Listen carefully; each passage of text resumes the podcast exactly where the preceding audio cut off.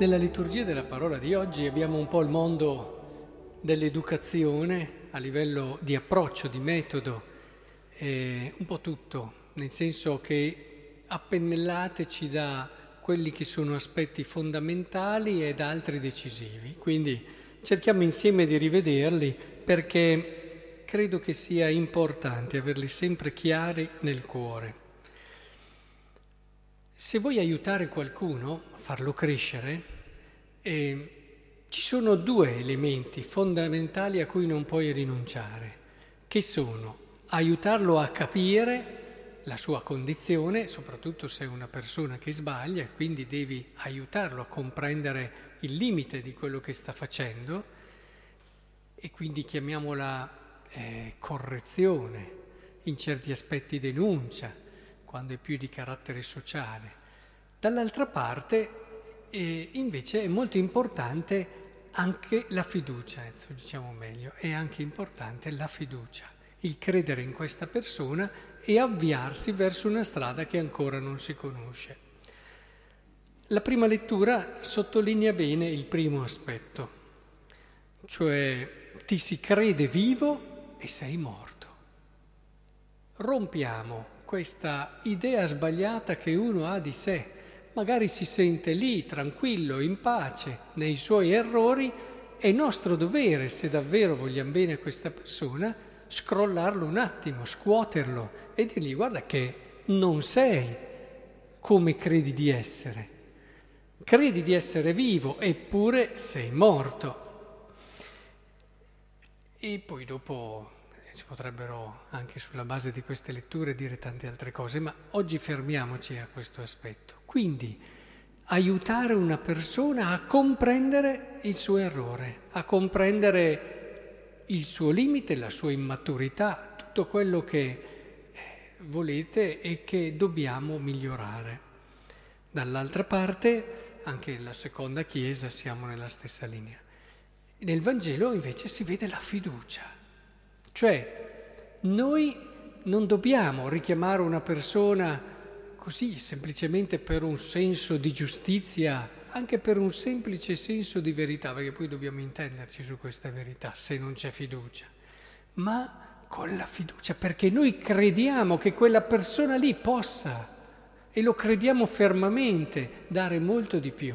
È quello che Gesù ha fatto con Zaccheo. Zaccheo eh, Era un uomo ricco, non certo una persona beh, amata per certi versi, capo dei pubblicani, immaginiamoci.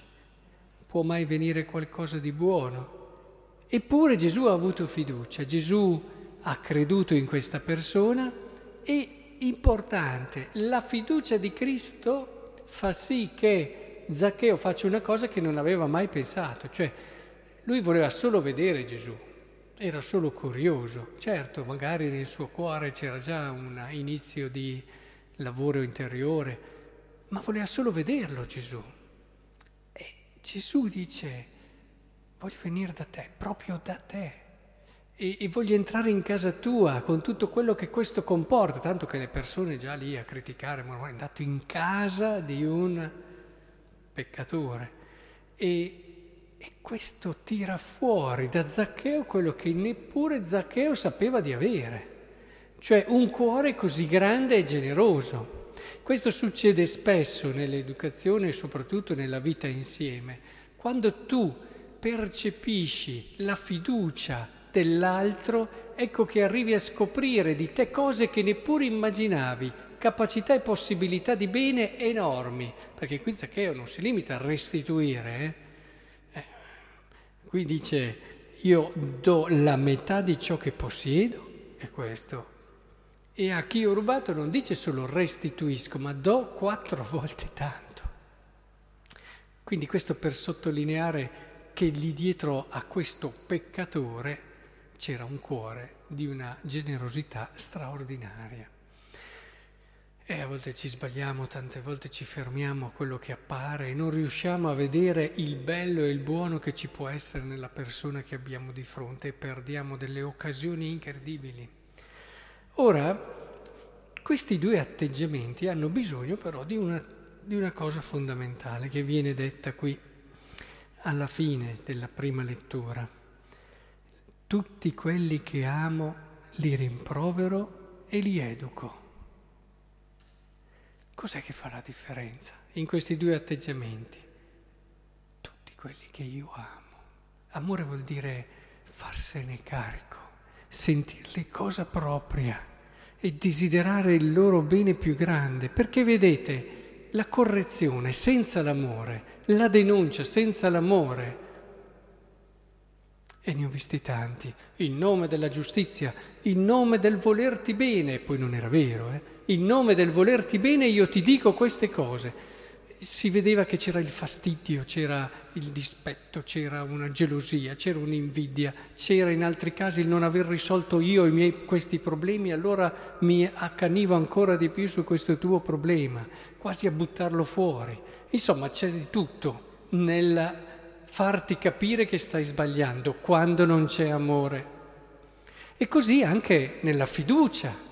Se non c'è amore, ne ho viste di persone che, eh, ma non preoccuparti, eh, ma non c'è niente di male, eh, ma...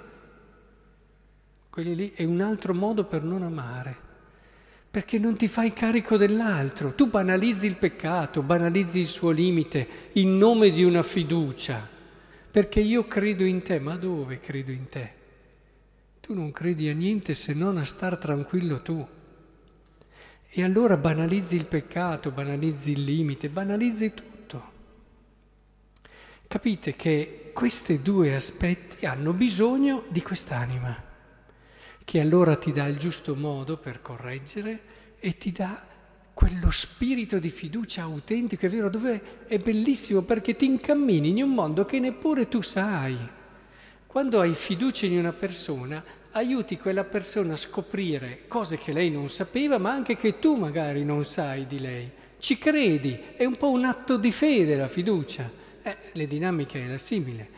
Io ci credo e vado a scoprire con te quel bene che magari adesso non vedo, ma sono sicuro che c'è. Sono sicuro che c'è. Ecco.